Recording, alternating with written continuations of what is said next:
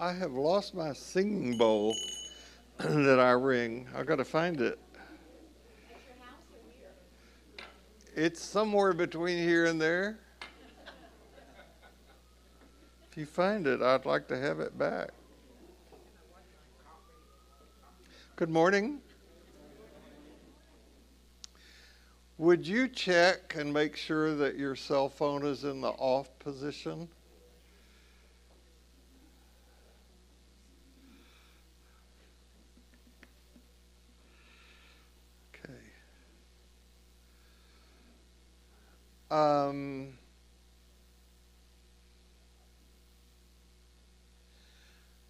I'm tempted to say that if you have questions, reactions, comments about today's class, that you email me through the website or directly. That's easy to do. Holly and I are going to respond to today's class next Sunday. You'll, you'll find out more about that as we plod along here. Also, next Sunday at the 8:30 service and at the 11 o'clock service. I know it's Labor Day weekend, but nonetheless, come. I'll be preaching both those services and here. I won't be preaching here. I never preach here. so I'm glad you're here. And thanks to the crew back there that makes this effortless and possible. So um, let's begin as we do in silence. Do what you need to do to get yourself in the space. Put your feet on the floor and take a deep breath. And if it works for you to close your eyes, you can do that. If not, stare at the floor or at your hands.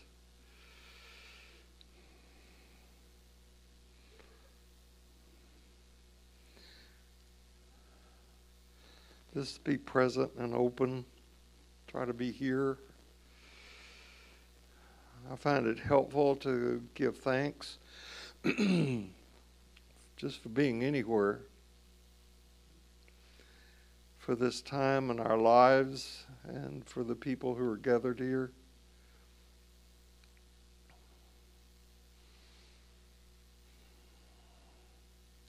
And my hope and desire is that you find what you're looking for by coming here. That in particular you find peace and joy.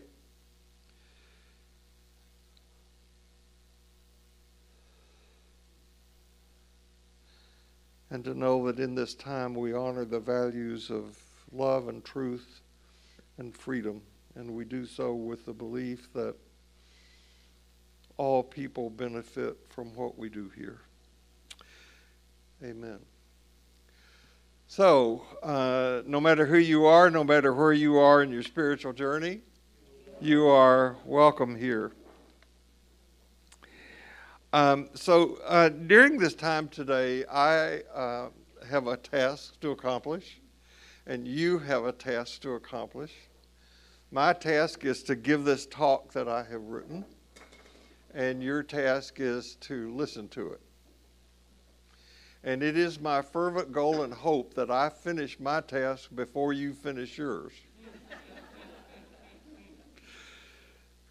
so, um, the title that I have given to this talk today is Is God Still Dead?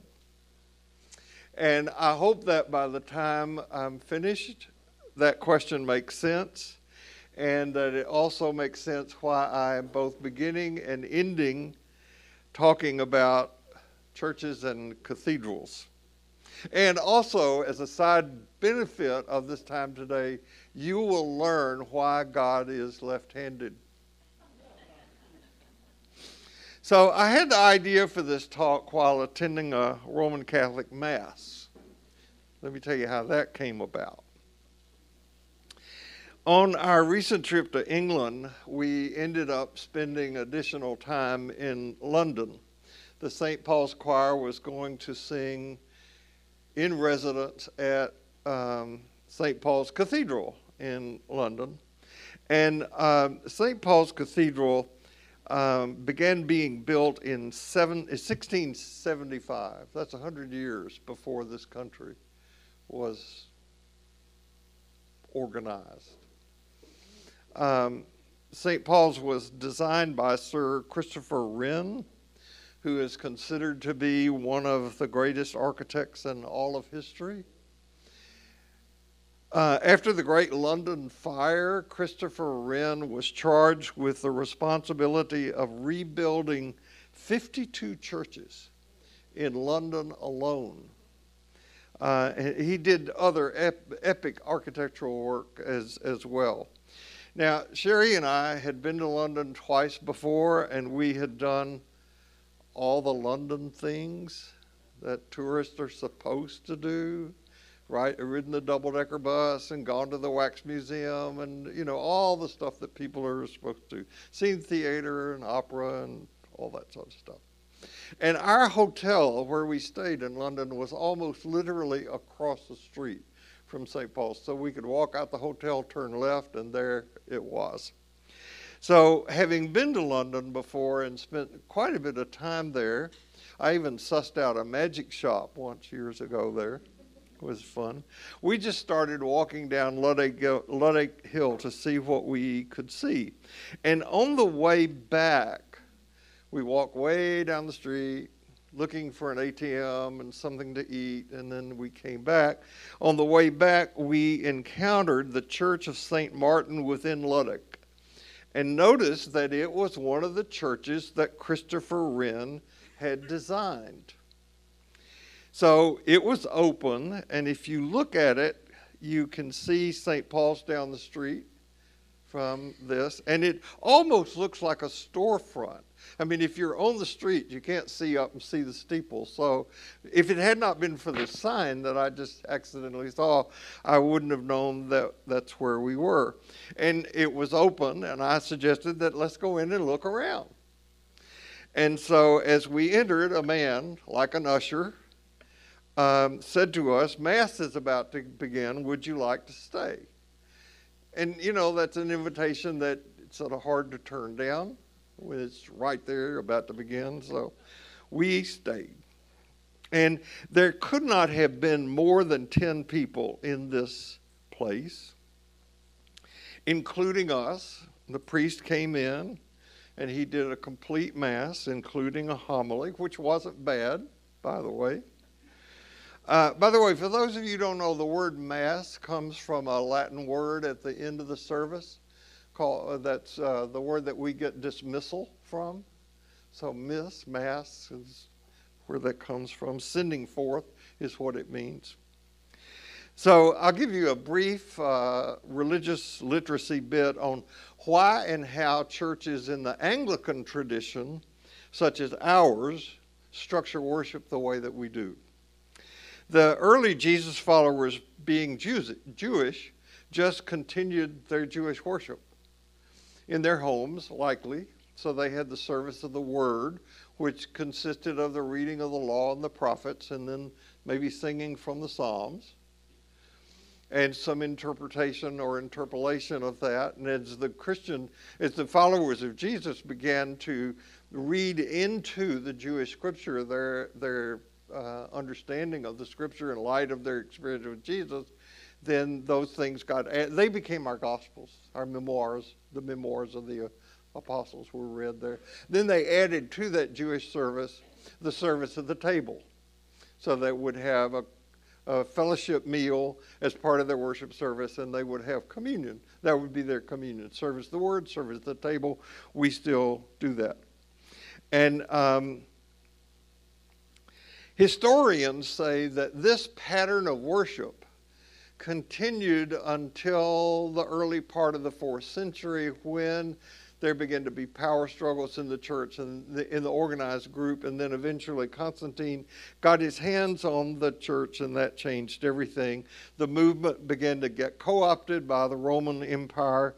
The church leaders, susceptible to power and position, just like people are today, started copying stuff from the Roman Senate. That's why some of the clergy garb looks the way it does and um, uh, they began to incorporate that into the worship. So worship soon, uh, after uh, the first part of the fourth century, started being done in Latin, And um, things perked along pretty much that way with corruption and um, complexity, just like life, just like life today, until in England, in the early part of the 16th century, the King of England, Henry VIII, couldn't get the Pope to annul his marriage to Catherine of Aragon so he could marry Anne Boleyn. So, in a conniption fit, he started the Church of England, which was the Catholic Church, except they started doing the, church, the service in English and uh, they changed to using the Apostles' Creed instead of the Nicene Creed. Otherwise, otherwise, the worship remained pretty much the way it is in the in the Catholic Church. Um, when the Methodist denomination got started in the United States, they just co-opted the form of worship from the English Church, the Church of England, which is what this our church is kind of high Anglican Methodist church and we have that same kind of worship service. And for some reason that I have never, ever, ever been able to find a satisfactory answer for, John Wesley decided to drop out of the Apostles' Creed, which the Church of England, the Methodist Church, and we use. He dropped out of the Apostles' Creed the phrase descended into hell. So every other church that uses the Apostles' Creed says that Jesus was crucified, dead, and buried, and descended into hell, and that, but we don't we don't say that. So at any rate, here we are in this church designed by Christopher Wren. I'm sure intended to be a Church of England, but now Roman Catholic. We're going to Mass and we get to the Creed. Now, the Catholics don't use the Apostles' Creed, they use the Nicene Creed. And not only do they use the Nicene Creed, they use a form of the Nicene Creed which is called the Ordinate Creed. And you can look this up on Wikipedia, I'm sure, and find it. But the, both the Anglican churches, I'm not sure about Episcopal Church here, I didn't check that out. But the Anglican churches in, in England and the Roman Catholic churches that use English use this form of the creed. Now, I want to insert something here. There, there have been any number of people who have said to me that they can't say the creed in church because they can't take it literally and all that. I, I understand that. I got that. I clearly uh, sympathize with that. Um, I would totally support our using another creedal statement as part of our worship. Uh, there are plenty of options available, but um, you try to introduce something like that into the church, and you're in big trouble. when I first came on the staff here, even before I was officially on the staff, and before our sacristy had been redone, there was a bulletin board, a court board in the sacristy, and there was an old faded cartoon on the court board that showed a clergyman about to be hung. You could tell he was clergy because of his garb, and he had the rope around his neck, and the hangman was standing next to him, and the hangman was saying to him, What did you do? And the clergy said, I changed the order of service. However, I do want you to know that when the creeds were composed, um, the word literal did not exist and no one took the creed literally. The word literal did not come into use in the English language until around 1450. Get it? It wasn't literal when the creeds were written. It wasn't literal when the Gospels were written. Just try to keep that in mind if you ever encounter a fundamentalist. So the Nicene Creed, used by some Christians today, gets its name from the First Council of Nicaea, which was not called by the church, by the way, but was called by Constantine, because Constantine said, "You guys got to get your act together. if I'm going to make you the official religion of the Roman Empire, you have to agree on what you believe because up until then there was a lot of diversity in the in the Christian movement. So the council was held in 325, but the creed wasn't formally adopted until probably close to 400, 381, something like that. So the, the 385 creed is really brief, much briefer than the one we use, which you can say almost in one breath. You cannot do that to the Nicene Creed. so here it is, part of it. We believe in one God, the Father Almighty. Now I'm reading this in the Mass. You get the picture. We believe in one God, the Father Almighty, maker of heaven and earth and of all things visible and invisible, and in one Lord Jesus Christ, the only begotten Son of God, begotten of the Father before all worlds, light of light, very God of very God, begotten, not made, consubstantial with the Father, by whom all things were made, who for us men, sorry, women, and for our salvation came down from heaven and was incarnate by the Holy Ghost and of the Virgin Mary and was made man.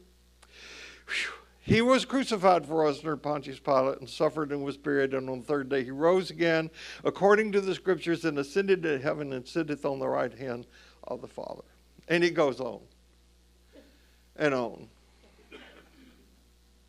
Now, when we studied the creeds in the church, in the seminary, our professor used this creed to establish the fact that God is left handed because it says right there in the creed that Jesus is seated on the right hand of God the Father Almighty. Not at or near, but on. And that is the version that Anglicans and Catholics who do the service in English read to this very day. I kid you not. Now, unless you grew up under a rock, whether you went to church as part of your growing up or not, you inherited this. You grew up with this theistic notion of God who was a male with a beard as part of your worldview. By the way, if you grew up under that rock, can I have it sometime? There is just so much going on in the world that I am so tired of. If you can't read the caption on the cartoon, the woman is saying, just go away. Ten years ago, we took an educational tour of what's known as the Lake District of Italy, and it was full of opportunities to see Gothic architecture, art ruins, works of art, and the like. And very late in the tour, our guide asked me if I would like to see a picture of God.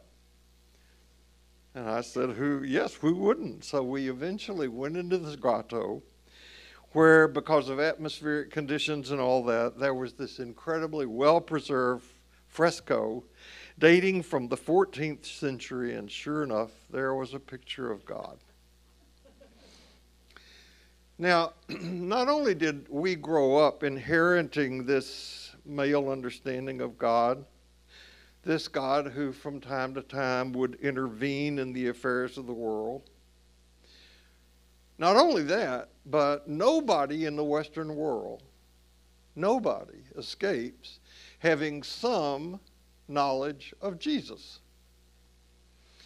One of the reasons, and even people who never go to church, because the two big holidays in Western culture are Easter and Christmas. Everybody knows about Easter and Christmas. They've got muddled ideas about it.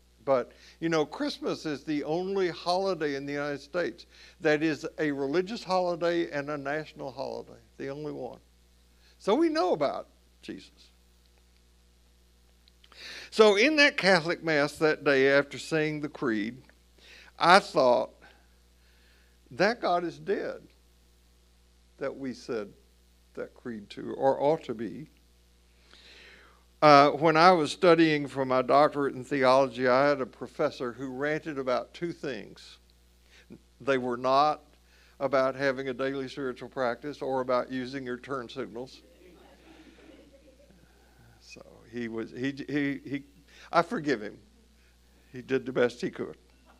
No, he was much more intellectually sophisticated and erudite than that. He, he hated two things. He hated that the word church was used to refer to a building. Hmm? Church refers to a people, a gathered people. And if you're going to be consistent with the teaching of Jesus, the kingdom of God is a reference to a group of gathered people, empowered, empowering community of people. The word ecclesia, from which we get the word church, means people called out from, removed from. So we've lost that. I think he I, he gave up on that. He was very frustrated about that. Um, because the church has talked about the kingdom of God, it's pushed the kingdom off into the future, not here and the kingdom of heaven is even worse because it made it up there and out when you, you could access it only after you died. The other thing he railed against was the use of the word God. And he, along with a host of other progressive theologians, had been influenced by a bombshell of a book that came out when I was in seminary. And the book was titled Honest to God, and it was written by John A.T. Robinson. one of the progressive, as a matter of fact, I think it's the Jesus Seminar, gives an award for progressive theological work, and it's named the Robinson Award after this particular theologian. And the, the, the blurb on the anniversary issue of this book is certainly true. This is probably the most talked about theological book of the 20th century. Now, for those of you who didn't live through the 60s, this is a little look back of that time of secular revolution. This book came out then. Norms that people thought would stand forever began to crumble. It was the era of the anti war protest over Vietnam. It was a time of women's lib. It was a time when a book called Lady Chatterley's Lover, there was a trial about whether that book was pornography or not, but mostly it was a time of challenge for the church's dogma, claiming that much of it had become hollow and meaningless. And so Robinson argued that we go a, at least a generation without using the word God. And that's what my professor bought into. Of course, it didn't work, but it was a great, it was an exciting idea for a while. Um, that it was just a much, even for so-called progressive Christians, that was just too much at the time. And so the Protestant church, progressive Protestant church, countered uh, this with a movement that I you have to be my age to remember this, but it was called the church renewal movement that took place in the Protestant progressive side of the Protestant church at that time.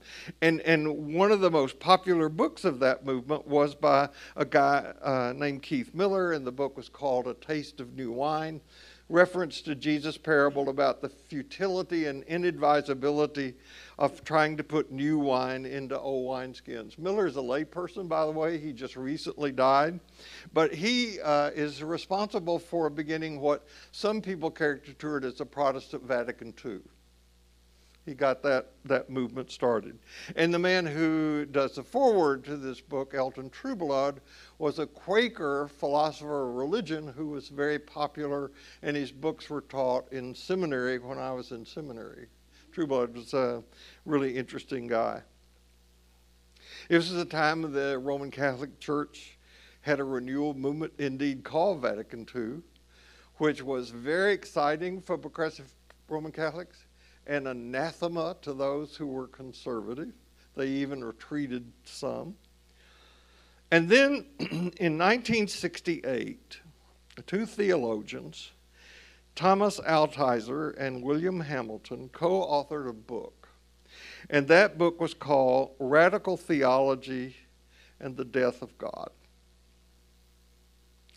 That book likely would not have made, if you can get a close up picture of this book, you see it, how cheap it is. It's um, like $1.85 or something like that, my copy of it. Uh, I don't think this book would have made much impact outside of academia had it not been for the fact that Time magazine picked up on this movement in theology. I cannot imagine this happening today. And Time magazine came out with a cover called Is God Dead? Now, Friedrich Nietzsche in 1884 had already introduced the death of God, but it never had gotten into the mind of Western civilization. Not in this country, certainly, until this moment when this magazine hit the stands. And this, this is really an exciting time in the church. I still thought my, my career was going to be as a theology professor in seminary. And, and I do not mean what I'm about to say arrogantly, but those of us who were involved in the academic work of studying and teaching theology were not surprised by this. This is old hat because this is the kind of stuff that we had been studying since Honest to God came out and all the other theologies that came, came with it.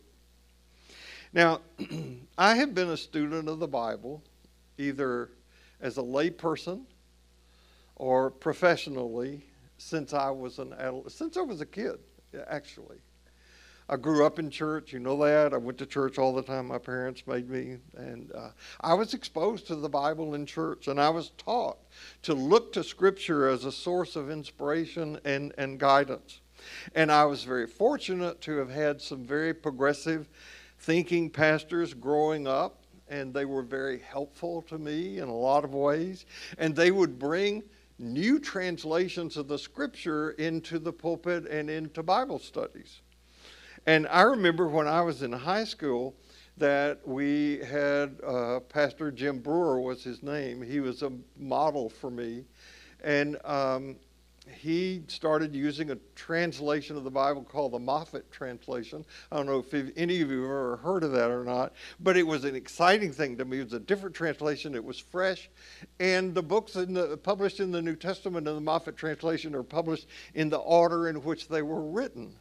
So that was kind of an exciting new thing. And it's so, so amazing. I went to seminary and found out that he wasn't new, that he'd come out in 1926, but it was new to me. And uh, when I was in, in high school, I began to get fascinated by translations of the New Testament. At one time, I had 26 different translations of the New Testament. And uh, one of them that I had, I don't know if I still have it or not, was a J.B. Phillips translation. It came out when I was in, in high school. Now, I mention that because J.B. Phillips, when I was in the university, came out with a book called Your God is Too Small. And that book also caused a stir in churches, particularly in like people who, people like you, uh, this is, of course, in the, in the early early 60s. And all of all of this sort of primed me for the God is dead material that was to come. Phillips certainly did not deny the existence of a theistic God. He just argued that our understanding of God was way too small. So all of this that I have told you about, all of it came before we had any awareness of the nature of the cosmos that we have now been given because of the Hubble telescope and because of advances that are going in science. I mean, at that time, we really did think that maybe there was one other galaxy and that was it. And now we know what? There are at least 300 billion others. I mean, our minds have really been changed. I also want to say, I don't want to. Um, well, I'll get, I'll get to that in a minute neither Nietzsche or Altheimer, uh, uh or Hamilton or Phillips or any of the other theologians that I mentioned, they had no idea of the nature of the galaxy, of the cosmos that we live in. And their arguments were varied. Their, their, um, they thought that our understanding of God was a human invention. That it needed to be replaced or certainly enlarged or maybe set aside, replaced, because they, they began to say that our current understanding of God was useless and either dead or ought to be. That's where the death of God movement started out. So I wondered, sitting, actually mostly standing, you mostly stand in a Mass, I wondered what the other people attending that Mass that day thought, or if they did. I wonder what the priest thought. I got the impression that he was an itinerant priest. It's a very small parish, obviously. So he probably went from church to church to church to church to church to do the same homily. But I wondered um, did God really sit on, did Jesus really sit on God's right hand for these people? Where was this God? Did God hear the prayers that were being offered in that worship service that day? And more importantly, did God want or need or require the worship ritual that we were doing? Now, it's my humble opinion, as well as my observation, that the notion of a theistic interventionist God who lives out in space somewhere and occasionally takes a stick and stirs stuff up on the planet, that notion of God ought to die. Or it's already dead for most people. If not, it, it ought to be. I think if a Time magazine were to publish the same cover today, you know, who people would care. By the way, both Altizer and Hamilton were driven out of their churches. Um, they were teaching at the time in religiously based uh, universities or seminaries, and they received numerous death threats. I find that so ironic from other Christians, I'm supposing. and that really shouldn't surprise us because devoutly religious people have been cheerfully killing other people who disagreed with them for centuries. So it just it's just ironic. Now I want to be very careful in what I want to say in the rest of this class today because I have tried and I think successfully um, stopped using the word God. I'll tell you what I use in a minute, but um, right now I'm going to use the word a lot because it kind of fits with what we're doing. And I, am using it as a stepping stone to go into a, another arena. But one of the things that I have said, I've said it here, I've said it numerous times in the sanctuary across the way, that if there is one thing that I would like to be remembered about my teaching here, it is God is not out there. God is here in us, among us we're in God. All of that at once, but not God's not out out there. But it's important, I think, that we have some understanding of what the word God points to. And, and, and the reality of that grace that God is, because we live in a world that is increasingly alienated from that reality. So today is the day that I am inaugurating a new theme in ordinary life, and I'm calling it Making the Sacred Journey Sacred. Making sacred the sacred journey. Our lives are sacred. Our earth is sacred. You are sacred. Our neighbor, whom Jesus had a really good definition of, is sacred. And we are increasingly alienated from that sense of sacredness. So I, I was talking to Holly and I said, I, I want to do a new theme and I'm going to call it Making the Journey Sacred. And, and she said, Why don't we call it Making Sacred the Sacred Journey? And I said, I like that even better. So this is Holly's idea. And I also have been influenced by the fact of a, of a interview I heard with um, Wendell Berry that Bill Moyers did years ago. And Wendell Berry, the poet, said, There are no unsacred places, there are only sacred places and desecrated places.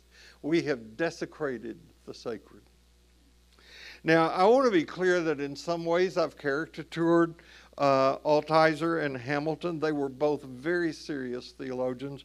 They, they, um, and though they differed, uh, they each thought that Jesus was central to their understanding of why God was dead for them. Jesus remained central. And when I first read them, I thought of, because one of the theologians that shaped my thinking in seminary was Dietrich Bonhoeffer. I thought of Dietrich Bonhoeffer's phrase about religionless Christianity and, and uh, how they were influenced by that. Bonhoeffer was a devout Christian who lost his life taking a stand against Nazism. Our country could use a few prophets like that today. So, my commitment is to Jesus and his teachings and I think one of our primary spiritual and theological tasks may be just to get out of Jesus' way and let Jesus come alive and his teachings and life have evidence in, in, in and among us. You know, the people carrying Bibles, the Christian flag, and shouting their allegiance to God as they entered the Capitol on January 6 were not embodying the teaching of either Jesus or the best of the Christian tradition. One of my colleagues calls them hatriots. S- spreading hate and waving the flag and misquoting the Bible. Now, I know, because I was personally the recipient of some of it, that there was a great deal of upset on the part of some church folks because of the Jesus seminar. Frankly, Robert Funk meant to be provocative. He wanted to be a public theologian and bring biblical studies right into the street, and he succeeded. Um, not only have I in my teaching, and therefore you, if you've benefited from it, uh, been influenced by the work of the Jesus Seminar and the scholars of the Jesus Seminar, but many of them have stood right here and spoken to people gathered in this room. Marcus Borg on it two or three occasions.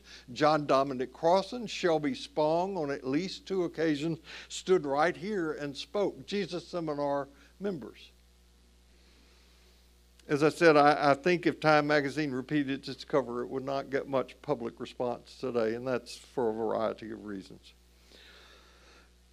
But not only am I grateful for the Jesus Seminar and the God is Dead movement, I, and I think most thoughtful people would agree that it's not a good thing to anthropomorphize God, that is, to make a person out of God, which is how most people thought of God. You know, God was a problem solver. You turned to God when you needed something, like a parking place. Seriously. You know what I'm talking about. Or somebody's seriously ill. Or then you pray to God. But eh, God mostly is not conscious present. God, is uh, Michelangelo God, a white male that bearded white man extending a potent finger to Adam on the Sistine Chapel. And, and my reason for not wanting to use the word God and being very careful about prayer is that God and prayer almost immediately remove us from the present. Say the word God or pray, and it's out there, not here. So after the God is Dead movement began in the 60s, the church as well as the culture began to experience some vitally needed changes. Feminist theology came on the scene. And though we've miles and miles to go in this department, women have found and began to find finding places in the church of leadership and service. A lot of sexism still to deal with in there. Uh, but women have also found places in politics, and we find out that some of them can be just as crazy as men. Black and liberation theology began to come on the scene. It was during the 60s that I went to Union Seminary where a young James Cone lectured. And James Cone said if the church is to remain faithful to its Lord, it must make a decisive break with the structure of this society by launching a vehement attack on the evils of racism in all forms. That was in 1969. We got miles to go here as well, but it was in 1973 that a black theologian by the name of William Jones asked in a book, which was in unthinkable before the God is Dead movement, Jones asked, Is God a white racist? Now, for me, one of the great benefits of the God is Dead movement has been religious pluralism. There was the ecumenical movement that started in the 60s. It's kind of dead now, but Protestants actually began to talk to each other and gave up this my religion is the best stance. And then Protestants and Catholics began to talk to each other. And then Christians began to talk with people of other faiths, other, other religious organs, uh, ideations. The most beautiful conjoining of this, there are two that I can think of, but one was with uh, Thomas Merton's relationship with Thich Nhat Hanh. They had a great relationship. Merton, his death, his death by electrocution, occurred at an interfaith conference in Bangkok, in which he delivered a prayer where he said, We're all one, we're just recognizing it. Desmond Tutu and the Dalai Lama, their conversation that's recorded in the Book of Joy, if you haven't read it, it's just so delightful to read. So once a person begins to loosen her or his grip on my way's the only way and the right way, then this multitude of doors begins to open. And um, I know this is not the position reflected by the radical right of any religion. But the fact, the fact is, it doesn't make the news, but the fact is there's a growing pluralism in this world. That's a good thing. It is not a bad thing for our understanding of God to be stripped of whiteness, maleness, exclusivism, and the power structures that impede the expressions of compassion and justice that Jesus taught. So, the question that we're left with is once we embrace the positive gain, gains from affirming the death of God, what's left? Other words, is God still dead? Now, it's a demographic fact, it's just a fact that the fastest grouping, religious gro- growing grouping in this country are the nones. and that is those people who reject, some of them with vigor, any religious label. They will assure you that they are spiritual but not religious. To me, and this is for another class sometime, that's like saying, I want to speak, but I haven't decided which language to use yet. Being spiritual but not religious.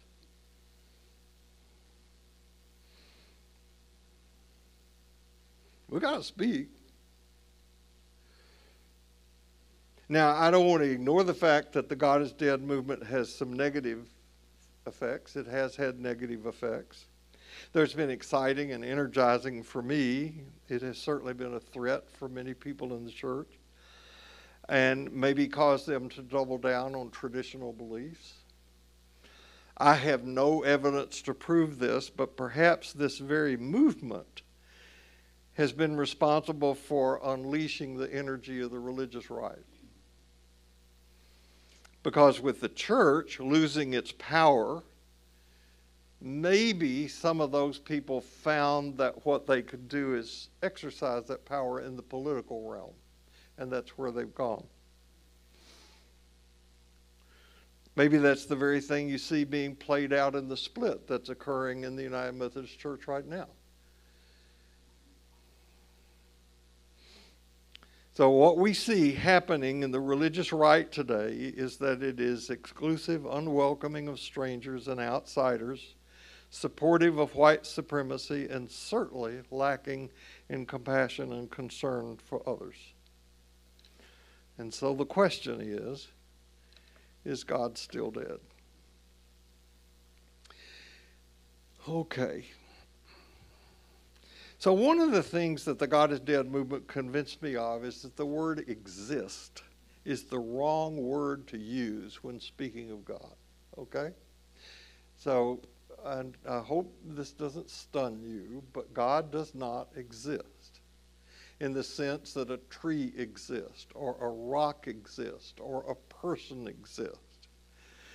Whatever the word God points to is beyond our imagination, it is beyond our conceptualization.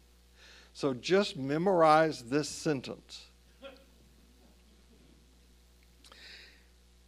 Se comprendis non est Deus. That's Augustine who says, if you understand it, it is not God. So, what happened in the 60s was a good and necessary thing. I think it still is. It, it, it's unwise and unuseful uh, to have notions that are not wise and useful in play. They need to be challenged, they need to be put away. And, and yet, the question remains why is there something other than nothing? And how are we related to that something that is?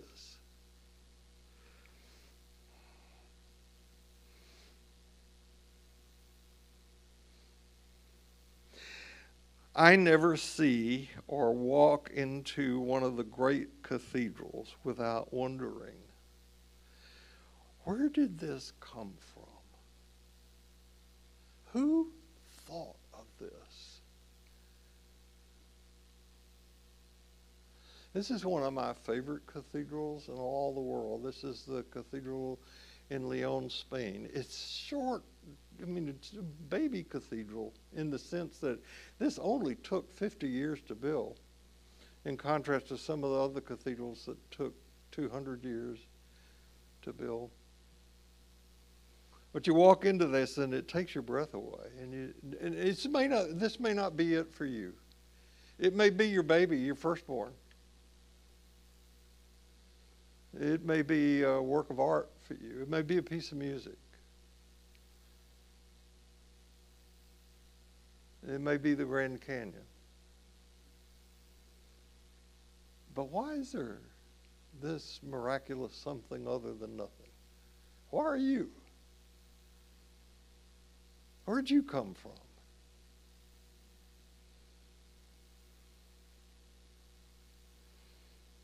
By the way, this church was built in the 1100s. So um, didn't have the internet, didn't have Google to go to, didn't have YouTube to get help in how to build it.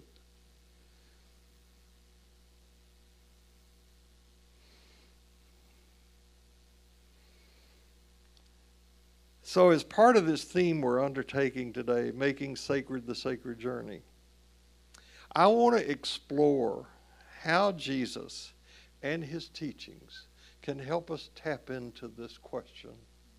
And not only that, how Jesus and his teachings exemplify the best we can be and become. So, in a few days, and don't do anything about this, please. In a few days, I will be 85. We watched a documentary with uh, David Attenborough on Netflix a few nights ago called The Earth. David Attenborough, you know David Attenborough. If you've not seen that, it's really, really, really worth it to see. And I'm borrowing a line from him in that to use in a minute here. But David Attenborough, who's been doing his work for gee, since he was a very young man. He's documented all this tragic stuff that's happening with our earth. I mean, it's, it's documented to see decade after decade after decade. He, he says in the beginning of the documentary, he says, I'm 95. His voice is better, his mind is sharper. And I went, Yeah. Good for you, boy. so uh, the, the, the phrase I'm borrowing from him because he says it in that documentary is uh, what I want this new theme to be. This is my testimony. And, and I, I, I got a, a, line from uh, Paul Tillich. I read this book by Paul Tillich when I was in high school. I now, I now know if my kids had been reading what I was reading in high school, I would have seen it as a sign for a psychological intervention. But my parents didn't, and so I just read all this stuff. I read Paul Tillich when I was in high school. It's hard for me looking back on that to believe that. And it meant something to me. His two books, The Shaking of the Foundations and the book where I stole this quote, The New Creation, what's man, this is great stuff. Paul Tillich said, I only want to show you something I've seen and tell you something I've heard, which is that here and there in the world, and now and then in ourselves, there's new creation.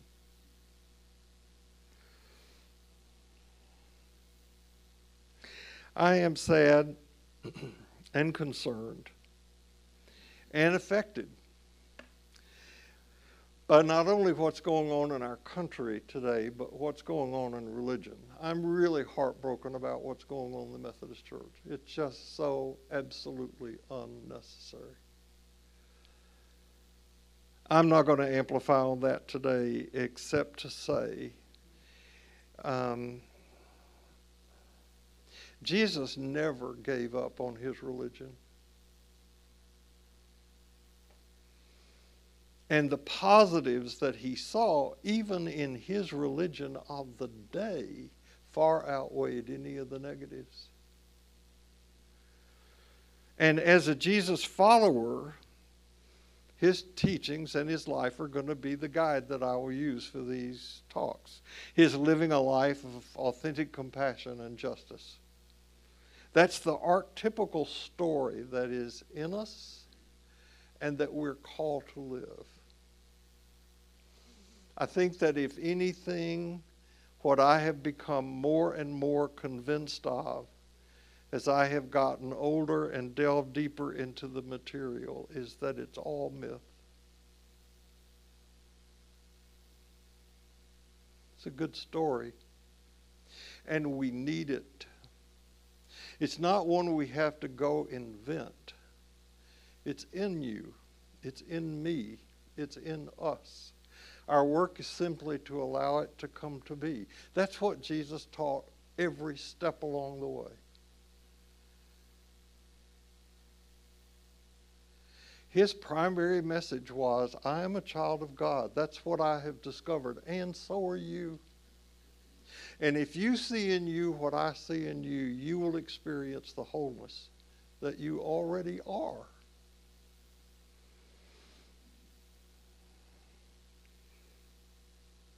It's a story of generosity and love.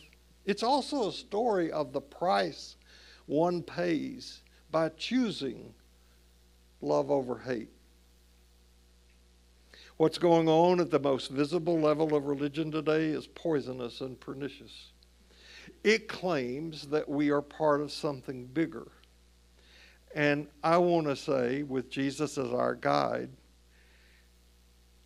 Jesus taught that something bigger is part of us. The religion of our day, which seems to be gaining ascendancy tries to and does separate and divide. Jesus sought to connect and bring together. The religion of our day says, here's a path to choose, and Jesus taught, here's the path that chooses you.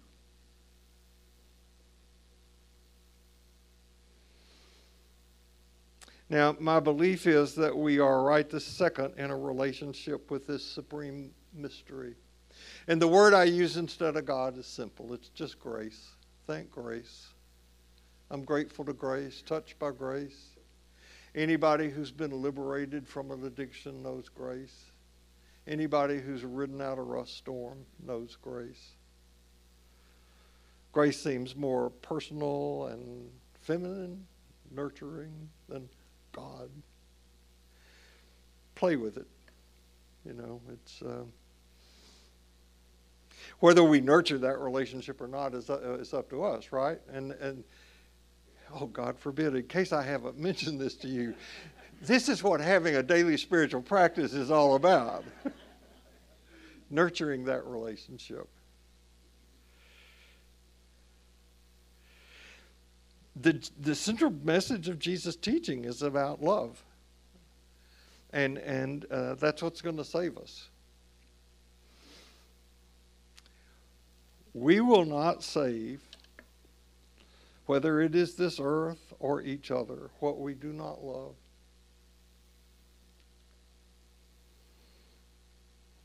And we will not love what we do not experience as sacred, whether that's the earth or each other. Our religious work, our spiritual opportunity, is developing the skillful means to recognize this every step of the way. We can do this. We must do this. We will make sacred the already sacred journey. No matter where you go this week, no matter what happens, remember this you carry sacred cargo, so precious cargo, so watch your step, and I'll see you here next week. God bless. Thank you.